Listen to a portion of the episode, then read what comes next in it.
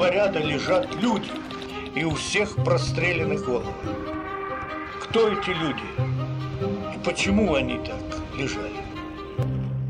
В эфире подкаст глав архива Москвы «Голоса Победы». Мы продолжаем разбор человеконенавистнической теории и практики гитлеровских нацистов по отношению к народам нашей страны на оккупированных ими территориях.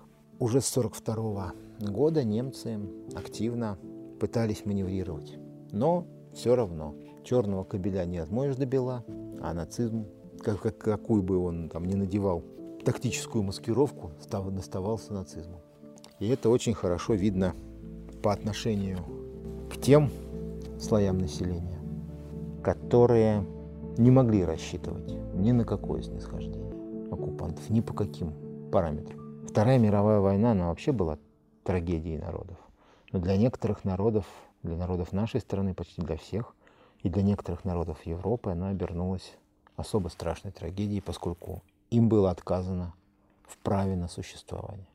И представители этих народов, ну, прежде всего, конечно же, евреев и цыган, не ждало ничего, кроме смерти. Все мы знаем о том таком страшном явлении Второй мировой войны, как Холокост. Целенаправленное уничтожение нацистами еврейского населения Европы. В том числе в это число, в число уничтоженных нацистами, входят и евреи, еврейские граждане Советского Союза. По самым разным подсчетам, от миллиона до двух миллионов советских граждан еврейской национальности стали жертвами нацистов на оккупированной территории. Более того, советская земля стала могилой для многих десятков тысяч евреев Западной Европы, которых специально привозили сюда для уничтожения. В этом черном деле массовое уничтожение евреев началось с первых дней нацистской оккупации. Уже в июне 1941 года имеются документальные свидетельства о массовом уничтожении евреев в Белостоке, во Львове, в Литве. Фактически еврейская община Вильнюса была уничтожена в течение первой недели оккупации практически полностью. До ноября 1941 года, до ноября 1941 года, вдумайтесь, с июня по ноябрь прошло-то всего ничего даже полгода не прошло, было уничтожено в общей сложности две трети еврейских общин оккупированной территории. Остальные были загнаны в гетто, которые протянулись по территории Советского Союза от Львова до Калуги. Наверное, самое восточное из еврейских гетто немцы успели создать в оккупированной Калуге. И это же, наверное, было одно из самых восточное из уничтоженных нацистами гетто. К весне 1942 года практически все еврейские гетто на территории Советского Союза были уже уничтожены. А в 1943 году, в преддверии наступления Красной Армии, нацисты отправили в концентрационные лагеря на уничтожение всех оставшихся, кого смогли выявить и захватить. Из песни слова не выкинешь, и в этом черном деле нацисты активно опирались на своих пособников из числа коллаборационистских элементов местного населения.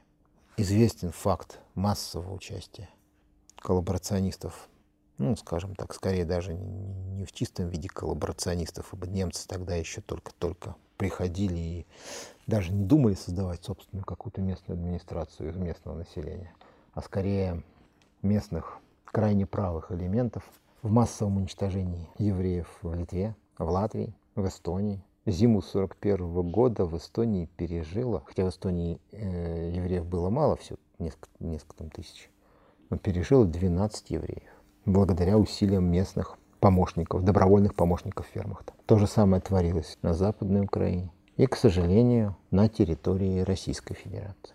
Как раз о одном из фактов уничтожения еврейского населения на Западной Украине, которое проводилось при активном содействии и руками и немцев, и части их пособников из числа украинских националистов, рассказал в своих аудиовоспоминаниях участник Великой Отечественной войны, сын полка, потом воспитанник детского дома Виктор Гехт. Предлагаем сейчас послушать его воспоминания о 32 месяцах ада нацистской оккупации.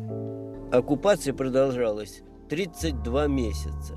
Вот за эти 32 месяца из нашей огромной семьи, человек 40-50, осталось только два человека в живых Мою мать убил полицейский в городе Бучиче. Потом было гетто, потом был побег из рабочего лагеря с отцом, потом были скитания по лесам, по полям, по оврагам. Но все-таки нам удалось спрятаться на одном из хуторов. На этом хуторе прятались моя бабушка, моя тетя с девочкой лет трех. Вот мы с отцом. Но, к великому сожалению, за одну неделю до освобождения Западной Украины и нашего городка были убиты тетя с девочкой и отец. А мы с бабушкой остались живы. Их убили 18 февраля 1944 года. Одну неделю они дожили, до светлого дня свободы.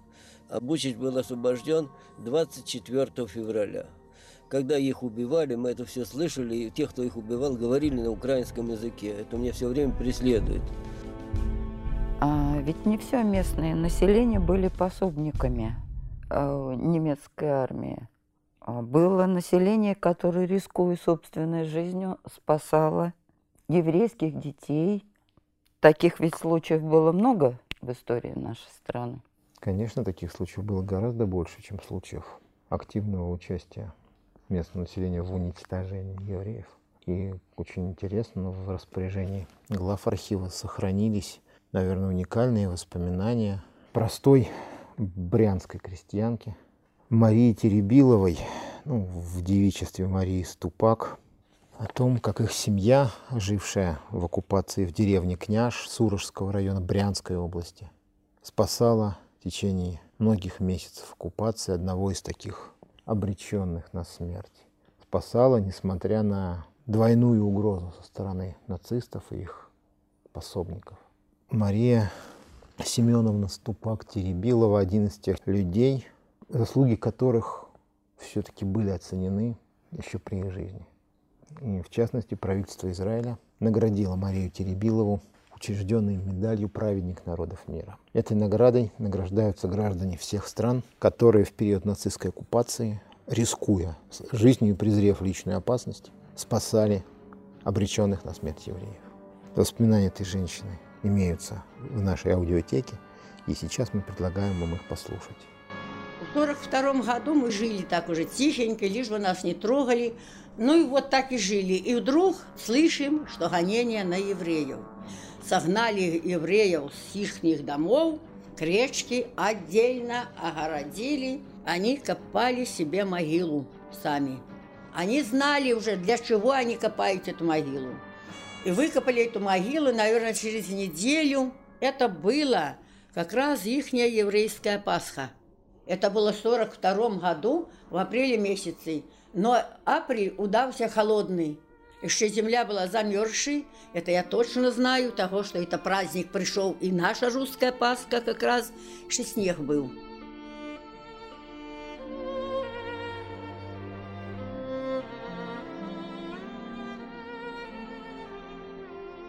И вот когда этот день пришел их уже выгонять, по речке их гнали, не по городу, полицейские, ни одного немца не было. Все русский народ это делал. Это были не люди, а это были звери. Пришли пьяная вся команда это, потому что, наверное, трезвым умом это не перенести вот этого зверства этого страшного. Когда их стали выгонять, эти две женщины подняли виск, рвали волосы на себе и повели туда, где она говорит, могила, и их там всех порастреляли. А стреляли зверски. Не то, что вот каждая вот, вот тебе, вот тебе, чтобы он сразу кончился, а рядами. Сначала ложили на дно рядами всех, автоматом прострачивали, куда кому попадет. А потом становили над могилой в ряд, тоже так самое падали. И они загрузили эту яму, и они не поместились в эту яму, как картошку насыпают вот до самых краев что не было земли даже не, не прикрыть их. А в этого человека... А жена его там же была? Там же с ребеночком. И брат, и сестра, и племянницы были. И он остался. И, и, и не искали, не считали никого не, и не искали. И когда настала ночь, и он приходит к могиле, а могила гудела. Они еще все не кончились, не умерли. Да, гудела могила. И он на этой могиле три ночи ночевал. Ночь ночує, ще, говорит, пришел свитер, угадал. Кажется, говорил на его брате Володе. На вторую ночь прихожу, говорит, уже спина голая, снят. И он за три дня, не евший, не пивший, в холоде, изнемог. Простудился, мокрый, холодный. И он приходит к нам. Стучится тихонечко. Папа боялся к двери подойти. Он такий трус у нас. Бывало, если кабана режут, он утекет у кусты за три километра, чтобы не слышать ему этого. Мама моя и коров резала, и кабанов, и овечек лупила, и телят это я ее дело. Она подходит и говорит, кто это? И он говорит, я Долгинов, пустите меня погреться.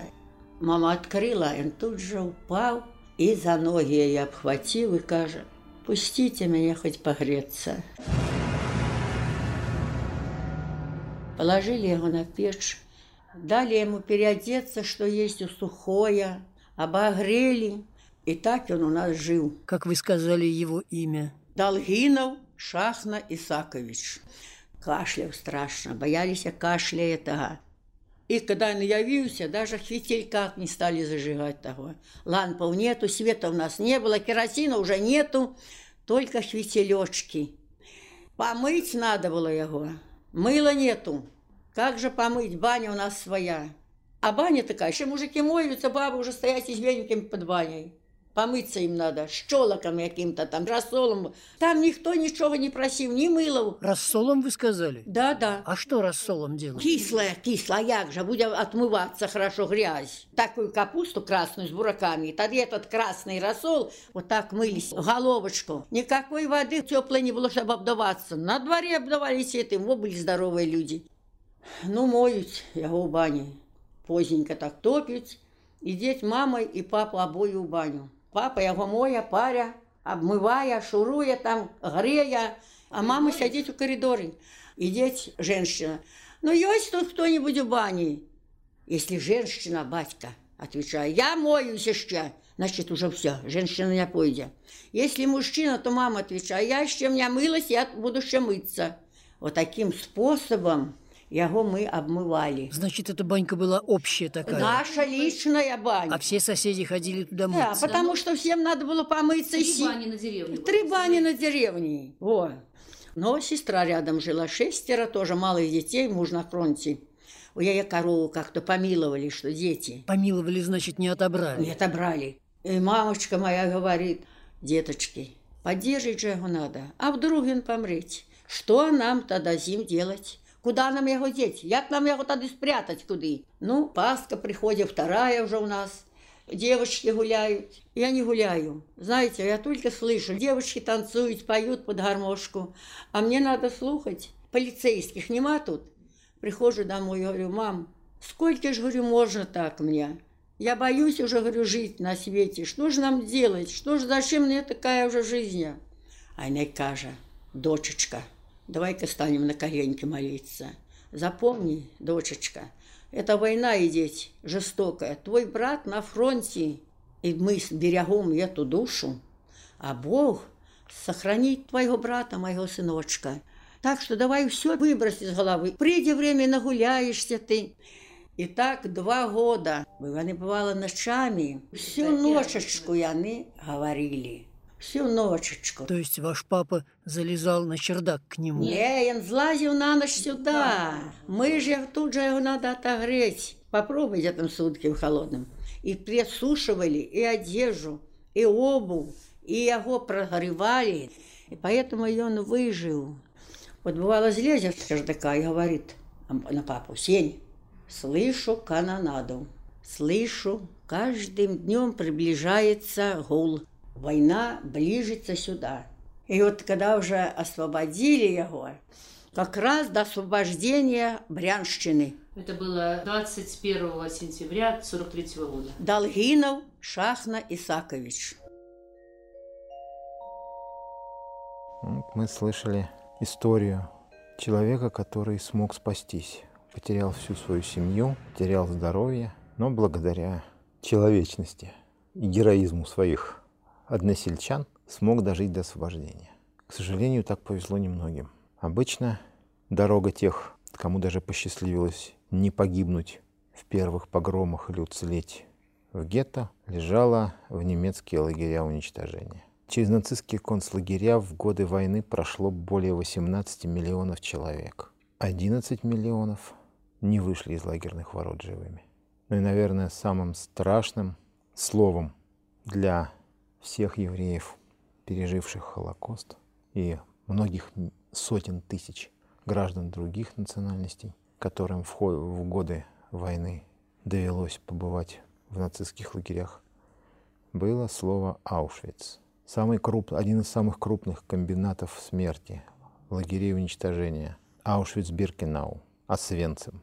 По некоторым данным, ну, сейчас существует тенденция их оспаривать, в этом лагере и его филиалах было уничтожено в общей сложности 6 миллионов евреев. О том, что ждало тех, кого привозили в этот лагерь, остались рассказы тех немногих счастливцев, которым довелось уцелеть и там. В распоряжении глав архива есть одна из таких записей. Узев, узник Освенцима Иосиф Абкович вспоминал о том, как действовал этот, как действовала эта фабрика смерти на одном из еще, кстати, начальных этапов своей истории. Это где-то 41-42 годы, судя по его описаниям. Запись очень тяжелая и не для людей с тонкой или травмированной психикой. Но давайте все же ее послушаем. Как только нас привезли в Биркенау, это Бжежинки, Биркина, Бжежинки одно и то же. Значит, Бжежинка по-польски, Биркина по-немецки. Открывает вагон, выходи и ничего не бери. Ничего не бери. И идет такая масса. По дороге были такие э, флажки, и на них было написано «Цум ваш раум» на дезинфекцию вроде бы. Такие флажки были. А там шеренга такая стоит, этих самых руководителей концлагеря. Там стоял начальник лагеря, его помощники, там и врач стоял. И у одного вот этого врача или там помощника, не помню у кого из них, тросточка была. Значит, когда идет вот эта масса на него, он показывает тросточки туда и сюда. И сразу же, значит, эсэсовцы хватает и в одну сторону, и в другую сторону та, значит, группа, которая была в эту сторону, дети, и старики и такие подростки еще, шли в эту сторону Чумвашрау. Вот, например, девочку одну, значит, ее сначала в колонну, в такую, которую в лагере, которую отбирали, так? А мать и все другие шли в другую. А она рвется туда к матери. И вот она кричит все. Эти ее хватает, тащат, она не... А потом э, этим думает, ну, плевать, иди туда, к матери. То есть не стреляли? Нет. А зачем им стрелять, если их везли прямо в крематорий? А какой-нибудь принцип у них был отбора? Принцип, я же вам говорю, принцип они подбирали типа как бы на работу. Более-менее... Э, это единственный принцип? Больше ничего. И плюс тому, что евреи, они их просто уничтожали. Их надо уничтожать и все. А нас с братом вместе с другой группой везли в концлагерь. Номера там поставили сразу каждому. Чем поставили? Э, значит, у них была ручка, и вместо вот этого самого перышка э, была вставлена иголка, 2 или 3 миллиметра. Он так держит в руках вот эту ручку и берет твою руку, и вот так начинает ставить номер. И все. 7, 7, 7, 2, 2. И плюс они поставили еще треугольник, что именно еврей. 77 722. Это значит уже к ноябрю 1942 года у них через этот лагерь прошло почти 80 тысяч, да? Да. А крематорий они только начали строить. И пока там был, значит, такой домик такой, деревенский домик. Он стоял от лагеря недалеко. Почему деревенский? Потому что он окрашенный был известью, значит, беленький такой, значит, типа как деревенский домик. И окружен вокруг деревянным забором. И в этом домике они сделали вот эту газ-камеру – и потом от домика узкая колейка и вагонетка, обыкновенные вот эти железные вагонетки, куда от газ-камеры в эти вагонетки бросали людей, подвозили, а там были три ямы, обыкновенные три ямы, где все время горели это самый огонь. И они вагонетку опрокидывают и туда, и все. Почему я это знаю? Значит, я работал в лесной команде. Мы как раз работали в этот лес, где вот это крематория было.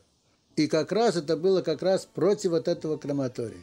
Я увидел, как вот этих, которых газовали людей, этих вагонетках подгоняет и опрокидывает прямо в огонь в эти самые ямы. Просто они горели в эти ямы. И были моменты, я успел еще посмотреть, увидеть просто это самое. Это было страшное дело. Когда люди заходили в эти самые газовые, вот эту камеру, они сразу не, не поняли, а потом, когда так они уже стали давить обратно, чтобы вырваться оттуда. Немцы их закрывали, а остались маленькие дети, которые не успели их туда запустить. Так они их живыми прямо бросали в этот огонь. Прямо запросто. Вы это, это было... видели своими это... глазами? Своими глазами. Михаил, а, мы сейчас вспоминали а, Холокост, геноцид против еврейского народа.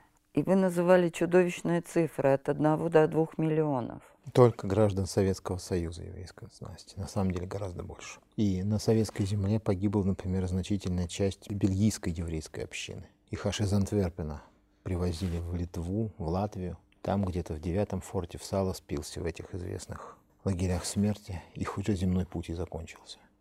На самом деле, конечно, гораздо больше. Я хотела спросить, а, существуют такие цифры, как 11-12 миллионов уничтоженных славянских народов? Это геноцид против славянских народов? К сожалению, наверное, слово геноцид тогда не использовалось. Хотя сейчас такое действие было бы однозначно расценено именно как геноцид. 11-12 миллионов – это вообще мирных граждан. Там были не только славяне, немцы не делали разницы. Советские, советские русские, ну и всех так называли, недочеловеки, а значит, в отношении них мораль, нормы морали и нравственности просто не действуют. И право для, не для них. Поэтому, как мы уже говорили, 5 миллионов угнанных на принудительные работы, минимум 4 миллиона умерших от голода и болезней, потому что, как писал рейхсляйтер Мартин Борман, да, вот так вот говоришь, рейхсляйтер Мартин Борман, и как будто вот возникает в памяти образ воплощенный, гениально воплощенный в 17 мгновениях весны. На самом деле фигура-то более чем зловещая. Он же намеренно писал, что русские должны на нас работать. В той мере, в которой они не нужны, они могут умирать. Никакой медицинской помощи им не нужно. Русские, а, да, русские женщины могут делать аборты, чтобы не размножать не, не германское население. Даже предлагалось э, наладить распространение противозачаточных средств, э, чтобы как можно меньше недочеловеков рожалось. Соответственно, никаких прививок, никаких гигиенических мер. В результате, как мы помним, 70% населения оккупированных территорий переболело сыпным тифом. Ну и другими против, прочими другими болезнями. 4 миллиона умерших и 7 миллионов убитых, целенаправленно уничтоженных в ходе, прежде всего, карательных экспедиций. Мы же помним, что по указаниям военной подсудности в районе проведения операции «Барбаросса» судьбу любого русского мог решить любой немецкий солдат, грубо говоря. А уж если началось сопротивление, так и должен решить. И в результате, сколько там было этих карательных операций? Десятки. В Белоруссии, на Украине, в Орловской, Брянской областях. Мы помним о Хатыни, которая погибла вместе с жителями во время одной, даже не самой большой такой карательной операции. Ведь были, была, например, операция с поэтическим названием «Винтерзаубер» – «Зимнее волшебство». В ходе нее, если мне не изменяет память, кажется, 158 населенных пунктов было сожжено вместе с жителями. И это только крупная операция, которая, в результате которой на стыке границ Белоруссии, Латвии и РСФСР возникла мертвая зона, несколько десятков километров вообще безжизненной земли, без единого человека, без единого населенного пункта. В 1942 году вдоль железной дороги Минск-Смоленск более 60 населенных пунктов было стерто с лица земли вместе со всем населением. Притом это, этим занимались как раз войска вермахта. То есть охранные, охранные подразделения, да, которые занимались рутинными боевыми действиями против бандитов, то есть против партизан. Большая часть тех, кто отдавал приказы на боевые действия, на такие, такого рода в кавычках боевые действия со стороны войск СС, свое получила. Их дел, деяния были измерены в Нюрнберге и на более ранних и локальных судебных процессах и взвешены петлей палача практически у всех. Хотя многие уцелели. Тот же Эрих фон Дембах-Зелевский, например, один из руководителей против партизанской борьбы сначала на советско-германском фронте, а потом и палач Варшавского восстания. Вполне, благо, вполне себе благополучно умер, хотя типа в заключении, но умер аж в 70, 70-е годы, не получив должного воздаяния. А вот э, те, кто отдавал приказы, если они были в форме вермахта, как правило, все благополучно избежали активно, ответственности. Он солдат, ты выполнял приказ. Это все нехороший Гитлер. И то же самое, когда мы говорим о, еще раз о тех же военнопленных. Мы ведь, ведь не надо забывать, что, перед, что лагеря военнопленных в Германии находились не в подчинении СС, а в подчинении командования вермахта. Инспекция по делам военнопленных ведала примерно э, сотни крупных лагерей в каждом из военных округов Германии, так называемые основные лагеря, и, и их сетью филиалов и рабочих органов на оккупированной территории. Пересыльные лагеря, дулаги, шталаги, офлаги, соответственно, лагеря для стационарные лагеря для рядового состава, офлаги, офицерские лагеря. Все они находились в ведении вермахта. И то, что там творилось, всецело и полностью должно было лечь на украшенные витыми генеральскими погонами плечи тех, кто отдавал приказы о содержании военнопленных, которым не применимы никакие международные нормы. Ну, ведь Советский Союз не подписал Женевскую конвенцию, да? Типа зачем? А то, что Женевская конвенция автоматически распространяла, ее требования автоматически распространялись на все участвующие в войне государства, независимо от того, подписала, подписали они или нет, ну и Германия это подписала, она-то должна была их теоретически соблюдать. Нет. И в результате фактически лишь треть советских военнопленных вернулась на родину. Вернулась с подорванным здоровьем, вернулась чудовищно истощенными. Ну а как тут вернуться, если как тут как можно вернуться иначе, если для них специально существовал хлеб для русских, если советских военнопленных довольствовали продуктом, который для них специально разработали в 1942 году. Любители, любителям высокой кулинарии по-нацистски посвящается 50% рж, пшени, э, ржаной муки грубого помола, 20% свекольных отходов, 20% опилок и 10% соломы. Очень питательно. Для большинства советских военнопленных дневной паек составлял менее 500 калорий при том, что паек 2000 калорий, считается по международным пенитенциарным законам ну, для минимально необходимым для заключенного, который сидит в тюрьме, не работая. А ведь э, почти все советские военнопленные так или иначе еще использовались на работах. И мало того, мало, мало антисанитарных условий содержания, примерно 0,5 квадратных метров на человека. Это из серии. Это селедкам в бочке жилось комфортнее, честное слово. Ну, то есть это... у советских военнопленных шансов выжить не было? Практически. А Работали... если еще добавить, добавить то, что работа, постоянная... Работали 12-14 часов в сутки. Ну, кто вам сказал такое, такие глупости? Вы еще ГЗОТ для них примените. А До 18 часов в сутки. До 18. Угу. Антисанитарные условия. Про да. русский хлеб вы уже сказали. Медицинского обслуживания как такового вообще не было. А ведь практически в каждом концлагере имелся штат медицинских работников, которые проводили чудовищные медицинские эксперименты над нашими военнопленными. Ну, далеко не во всех концлагерях, конечно. В некоторых э, немцы не утруждали себя даже и такими мероприятиями. Но действительно, эта страница истории военного, советского военного плена, она, к сожалению, не получила в свое время должной юридической оценки ни а на каком военном трибунале. А у меня вот такой вопрос. А вот такое количество подопытных человеческих кроликов, оно позволило шагнуть немецкой медицине вперед по сравнению с другими медицинами? В годы Второй мировой войны такой практикой активного использования военнопленных или, скажем, участников сопротивления как подопытного материала для медицинских, в кавычках, в больших и жирных кавычках, опытов грешили две страны оси. Это Германия и, ну Япония. И, и Япония. Мы все прекрасно знаем, не так давно был в свое время юбилей Хабаровского судебного процесса по делу бывших военнослужащих японской армии. Там вообще отрабатывалась практика применения бактериологического, производства применения бактериологического оружия. И люди, которых именно, кстати, очень, очень вовремя вы задали этот вопрос и в связи с нашей с темой нашего сегодняшнего разговора. А вы помните, как назывались э, те, на ком японские самураи, верные друзья и союзники германских нацистов, отрабатывали свои методики применения чумы, газовой гангрены, сибирской язвы и так далее? Нет, я знаю, что это были в основном китайские военнопленные и мирные жители. А также добавьте русских иммигрантов в огромных количествах. И русские мигранты? Да. Вы знаете, что согласно документам жандармерии, управления жандармерии Квантунской армии, особые доставки, так назывались транспорта, в специальные отряды 100 и 731 именовались не иначе как бревнами.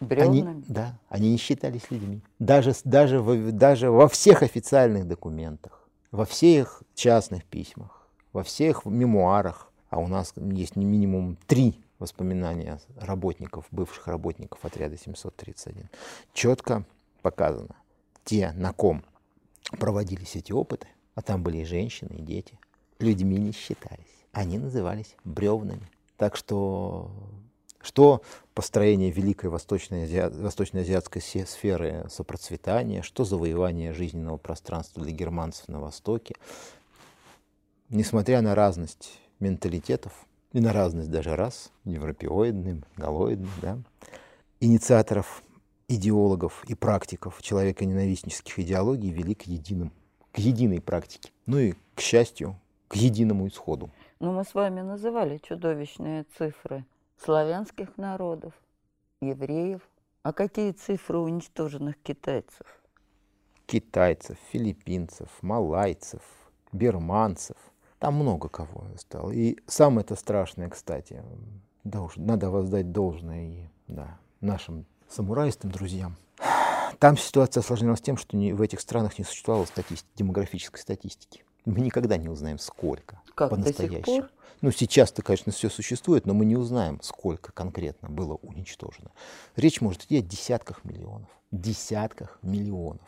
Ну, мы же прекрасно знаем, что только несколько сот тысяч китайцев было уничтожено только в 1938 году, только за несколько дней после взятия столицы Китая, Нанкина, японской армией. Несколько сот тысяч людей зарублено мечами, заколото штыками, расстреляно, сожжено заживо, утоплено в реке. То есть, э, притом, это, кстати, тоже все считалось доблестью. Отработать на пленном прием штыкового боя или устроить соревнования в отсечении голов, чтобы показать владение кендо, то бишь искусством владения мечом. Это было в порядке вещей среди японских офицеров. То есть та же тактика, что и у фашистов? Абсолютно та же. Поставленная на поток милитаристская националистическая идеология привели к, к тому же самому явлению. Не люди, а, как вы сказали, бревна. бревна. И очень хорошо, что итог для них тоже был примерно тот же. Хотя, как и большинство тех врачей, которые проводили свои бесчеловечные опыты в лагерях военнопленных, так и большая часть инициаторов японской программы разработки бактериологического оружия, включая того же генерала Сиро Иси, от э, возмездия ушла. Она была поставлена на службу уже другим хозяевам. Но у нас, кстати, в этой связи есть тоже еще одно уникальное аудиовоспоминание. Мы говорили уже о воспоминаниях Варвары Максимович, военфельдшера. Ей довелось оказаться в годы войны в нацистском плену и пройти его. И она как раз вспоминает о бесчеловечных псевдомедицинских опытах нацистов над советскими военнопленными и одновременно о героизме военнопленных медиков и простых военнопленных, которые даже в таких условиях старались не только сохранить человеческий облик и как-то, но еще и пытались вести сопротивление нацистским порядкам, пытались организовать подпольную борьбу. Давайте послушаем это воспоминание. Под Ленинградом есть такая деревня, называется Рогавка. Как она сейчас называется и существует ли она, не знаю. Тогда она была. И вот в Рогавке э, было примерно 3000 пленных, которых брали вот для этих опытов, наших солдат. От цепного тифа нет лечения по сегодняшний день. Человек заражается от вши, вша кусает человека, и он заражается цепным тифом. Вылечить его мы лекарств не знаем, и немцы не знают. И для того, чтобы найти лечение от цепного тифа, немцы брали здоровых, пленных солдат русских 100 человек. Заражали цепным тифом, помещали каждому коечка, кормили там, поили и лечили от цепного тифа. Опыты делали, э, потому что, не зная, чем лечить, делали вытяжки, всякие экстракты вводили. Пленные на этом деле горели, они умирали, их хоронили, брали других 100 человек. Ну, морозы были, это была зима. Морозы были страшные тоже. И когда умирали солдаты, мы брали эти шинели, бросали на снег, и вы можете себе представить, что шинель ползла. Ползла шинель. Столько было в шее на наших солдатах. Бань нет, вошибоек нет, ничего нет, трехэтажные нары переодеть не во что. И, и дезинфекции никакой. А лечить нам давали только хлебную соду, пакетики, такие порошочки, и говорить, вот это выпей и засни, это тебе поможет. А мы нужны были там, э, потому что немцы считали себя, что они нация такая, э, они гуманитарность так свою показывали, что они э, вот гуманно относятся к больным, вот есть медики, хотя лечить нечем было. Короче говоря, был такой, он и сейчас может быть живой, Василий Иванович, фамилия Демченко, он морской врач с Днепропетровска. Он был у нас организатор подпольной группы по организации побегов. Там туда входили полицейские, врачи и э, медики. В общем, была крепкая группа, которая... Мы ходи... на торфяные разработки выгоняли торф, болото ж кругом. Торф копали руками, нам даже гвоздь не полагался, потому что гвоздем можно было убить там охранника, да, это нельзя, только руками. Зимой, рано утром, еще темно, выгоняли людей на разработки торфа, тысячи людей – и когда темнело, темнело очень рано, выгоняли уже в темноте обратно в лагерь. Немцы не подходили к пленным близко, потому что они знали, что пленные вшивые, сыпнотифозные, и заставляли наших полицейских считать людей, все ли прибыли с работы.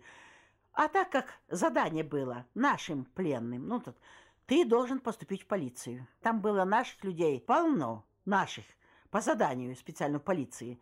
Вот, Полицейский считал, а уже там 70 человек оставлено в котловане вечером. Он считал и говорит, «Herr Lagerführer, alles ist да». Все на месте. Гуд, ап по баракам. А потом делалась проверка немцев по баракам. Утром сели живые, есть на месте, которые были вчера. А наше задание было такое. У меня, например, был свой санитар. Значит так, умирали от цепного тифа каждый день. Нужно было мертвых выносить, и у каждого барака была такая комнатка сзади, пристроечка, куда трупы складывались. Подъезжала машина, мертвых вывозила, там куда-то их сбрасывали или сжигали, не знаю дальнейшую судьбу. Он подает зад к этой коморке и говорит санитару, загружай. Открывает кузов, а там уже мертвых много лежит, пока все бараки объедешь. Я говорю санитару, всех не загружай обязательно там, чтобы трупов там 6-7, десятка оставалось про запас. Он их накидает, шоферу кричит, а шофер сидит в кабине, он не вылазит. Что все, значит, все в порядке. Шофер едет к следующей э, бараку, к следующему. И там так же самое. А вы где жили? Ну, э, мы жили в другом бараке. Ну, мы к этому... Медики в другом Мед... Да, да. А кормили вас как? Более-менее лучше, чем их? А мы каждый день получали литр супа, если мы выполняли план работы. Они у нас научились, немцы. Не, а какой у вас план работы, когда вы медики? Да мы медики, медики. Мы медики, мы имели право быть медиками. Ага. Но ходили на торф так же самое, копали торф так же руками, как и все остальные. Мы не привилегии только имели, как медики, что э, помогать своим э, лечить больных. Понятно. Уже потом. А так были ну, обычные да. лагерники? Да. Но имели право ходить по лагерю и лечить вроде как... Вот единственная привилегия, понятно. Ну, как видим из воспоминаний той же Максимович, соблюдением каких-то этических норм по отношению к содержанию военнопленных, при том, что единственной задачей изоляции военнопленных считалось обеспечение их невозможности для них дальнейшего участия в боевых действиях, а причинение пленным каких-либо страданий, даже невольно, считалось теми же международными конвенциями недопустимым как противное гуманизму и принципам воинской чести, немцы это как-то благополучно забыли. Ну, еще бы, воюют-то Но здесь с можно недочеловеками. вспомнить тот факт, что основными донорами для немецких солдат были дети в концлагерях. Да. И у них забирали по пол-литра крови каждый день. Они И- долго, естественно, не протягивали, быстро умирали. На это тоже никаких ограничений не было. Если 10 тысяч русских баб упадут из из изнем- от изнеможения при рытье противотанкового рва, это будет волновать меня лишь в той степени, в которой этот ров будет готов для Германии.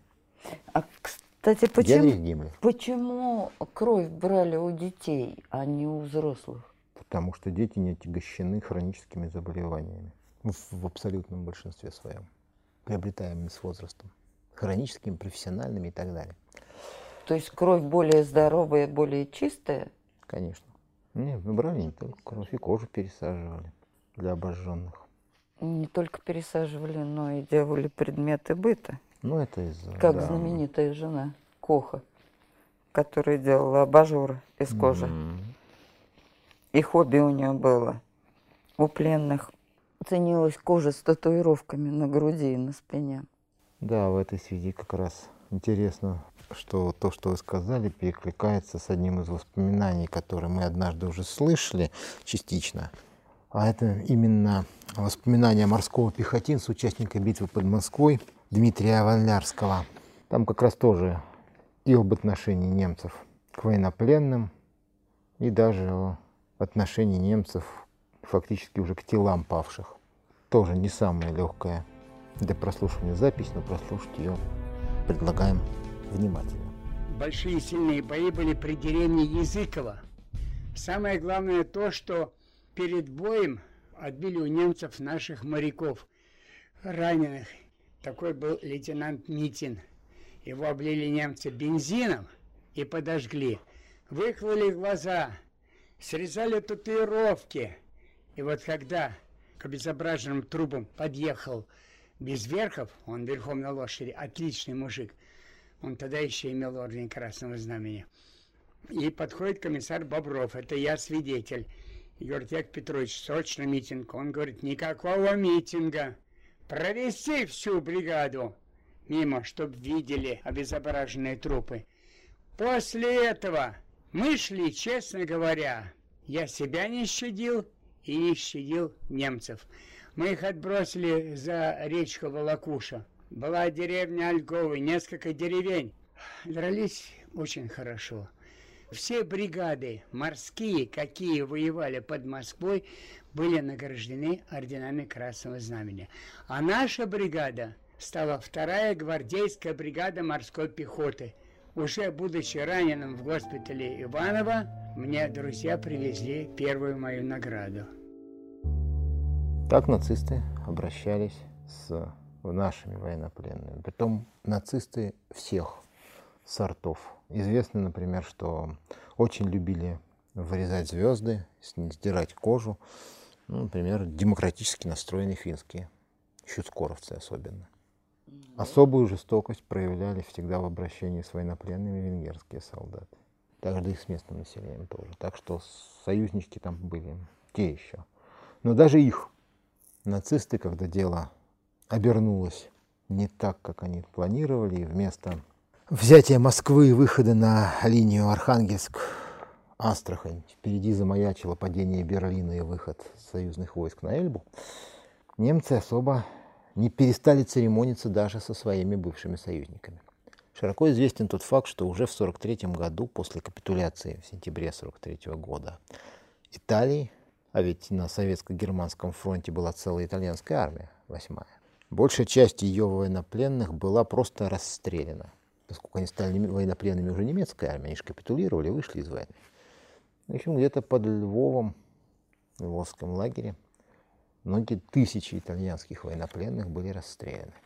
Когда в конце 1944 года регент Венгрии, правитель Венгрии Миклаш Хорти решил, что с его стороны хватит, и стал вести переговоры, очень аккуратные, закулисные, о выходе Венгрии из войны, германское командование устроило и руководство устроило в Венгрии фактически военный переворот. Кстати, в этом отметился очень известный персонаж. Я думаю, многим из тех слушателей, которые интересуются военной историей, знакомо имя и фамилия Отто Скорцени. Человека, который выкрал в свое время Муссолини, доставил его на германскую, на контролируемую немцами территорию.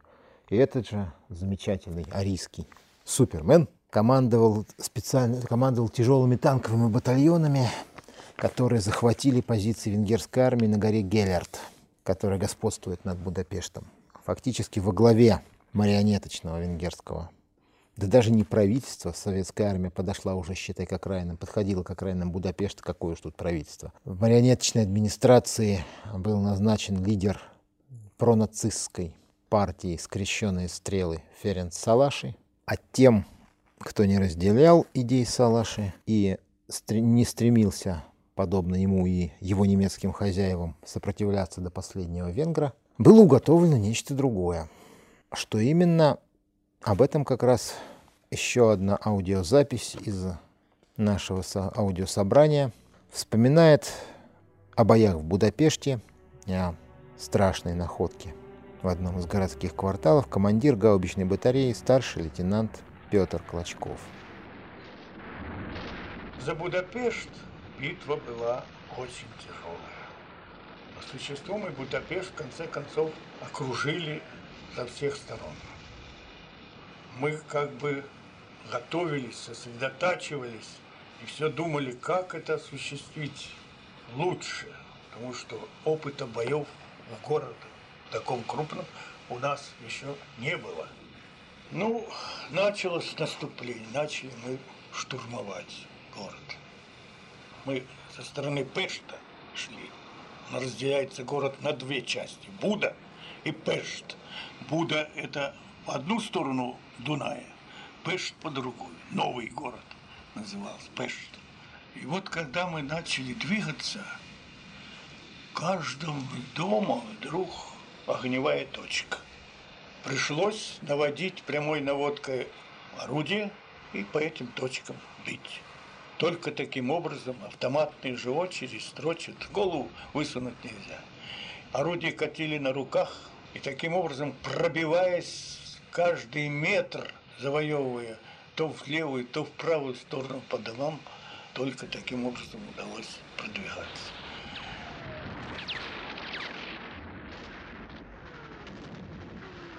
И вот когда мы начали дальше, все-таки продвигались вперед, наткнулся я со своим дивизионом на сквер. Его ужас. В два ряда лежат люди в сквере. На протяжении примерно 300 метров в два ряда, головой вниз, руки связанные назад, и у всех прострелены головы. Это была ужасная картина, неожиданно так. Кто эти люди? И почему они так лежали? Были всех люди в гражданском, мужчины в основном, не менее 500 человек. С одной стороны, это наводило ужас, а с другой стороны еще большее озлобление. Понимаете, невольно. Что же гады делают с народом? За что эти люди были расстреляны? Это вот его были такие у немцев, видимо, расправа с этим народом.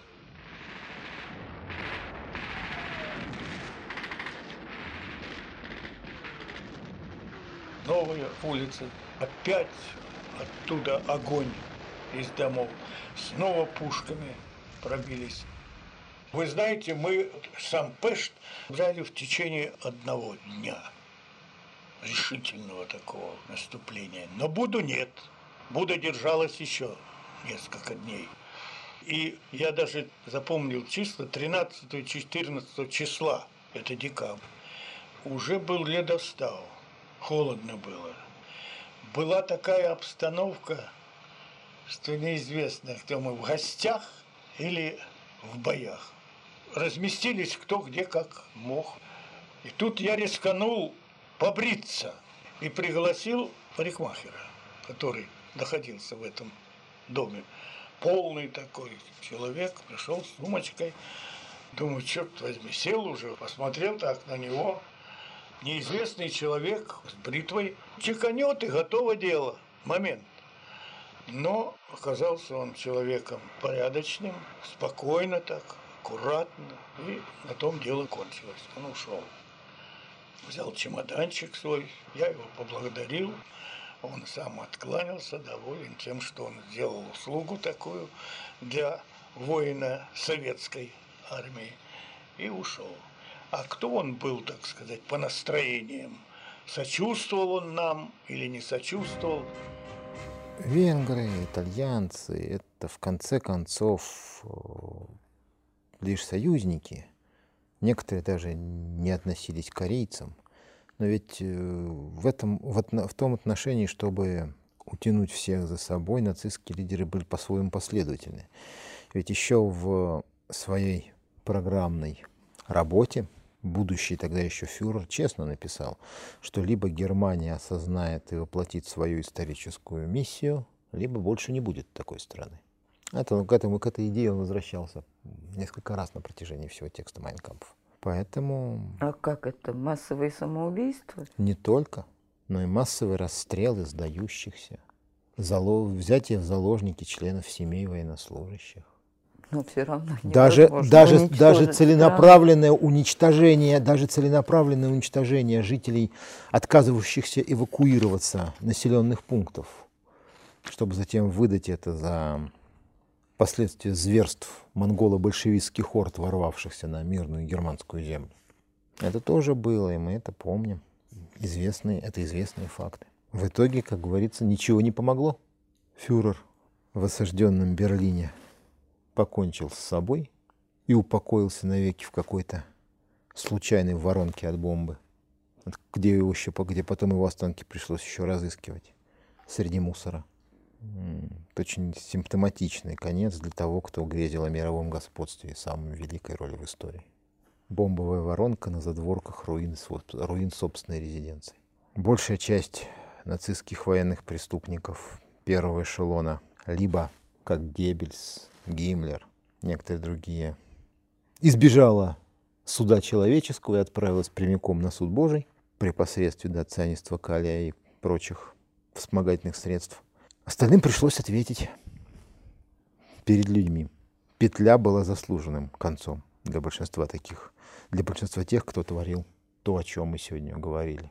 Такой конец тысячелетнего рейха, которому истории было отпущено меньше 15 лет, он для тех несчастных по-своему немцев, которые верой и правдой впитывали эту пропаганду и служили целям построения тысячелетнего мирового господства арийской нации, было чудовищным потрясением, чудовищной личной трагедией. Это еще и трагедия немецкого народа, который оказался заложником такой идеологии. И многие упертые германские вояки, проникшиеся идеей собственного тотального превосходства над человеками, так до конца своих дней и не могли понять, ну почему, ну почему, ведь мы же их, мы же дошли до Волги. Но почему в итоге не мы оказались в Москве, до которой было 27 километров? 27 километров до Кремля. Но почему не мы оказались в Москве, а русские в Берлине? Михаил, тема сегодняшней встречи чудовищная, страшная. Все, о чем говорили, какие записи слушать, представить себе невозможно, что такое могут делать люди. Ответ на это недоумение содержится в той записи, которой мы хотели бы сегодня завершить наш разговор. Это фрагмент из воспоминаний Владимира Карпова, известного писателя-фронтовика, человека, прошедшего всю войну, героя Советского Союза, человека, знавшего, о чем он пишет, о чем говорит. И нам думается, что те слова, которые он вложил в уста героя своих воспоминаний, как нельзя лучше отвечают на это «почему», которое вплоть до сегодняшнего дня еще очень многих любителей переиграть историю волнует во многих точках земного шара. Давайте послушаем эту запись помню, взяли Хауптмана немецкого. И он, понимаете, в такой, в истерике, уже в какой-то прострации, кричал, бесновался. Скажите, в чем секрет? Скажите, я знаю, вы меня сейчас расстреляете. Я ваш секрет не выдам, я вашу тайну не выдам. Скажите, в чем секрет вашей, вот, вот ничего у вас уже и сил не оставалось, и все-таки вы нас опрокинули. Вот скажите мне это и расстреляйте. И вот Иван Петрович Казаков. Он небольшой грамотежки человек, слесарь, простой такой. Но воевал лихо, отдавал все силы, был веселый. И этот самый Иван Петрович подошел, так и на меня говорит, я командир взвода, лейтенант молоденький. Мне было 19 лет тогда всего. И как бы так, э, значит, апеллируя ко всем, говорит, ну как же ты поймешь, ты же не можешь понять, ты же темный, а это Хаупман с высшим образованием человек с высшим образованием, такой дипломированный. Да, он говорит, ты же темный человек, как же ты поймешь? Вот мы, мы защитники Родины, мы Родину защищаем, вот свою землю, свою мать, вот я защищаю невесту там. А ты бандит, ты просто бандит. Ты пришел, вот грабишь, э, у мамы невесты хочешь платье забрать, своей фрау послать. Ты темный человек, поэтому ты ничего понять не можешь. Вот так он ему объяснил. Вот был такой простой, хороший человек Иван Петрович. Он погиб при отражении очередной атаки. Жалко его, конечно. Ну, думается, здесь тоже мало что можно добавить. На этом мы заканчиваем нашу встречу. В следующий раз мы поговорим о партизанах в годы Великой Отечественной войны. С вами были я, Булавкин Татьяна. И я, Михаил Мурков. До свидания. До новых встреч.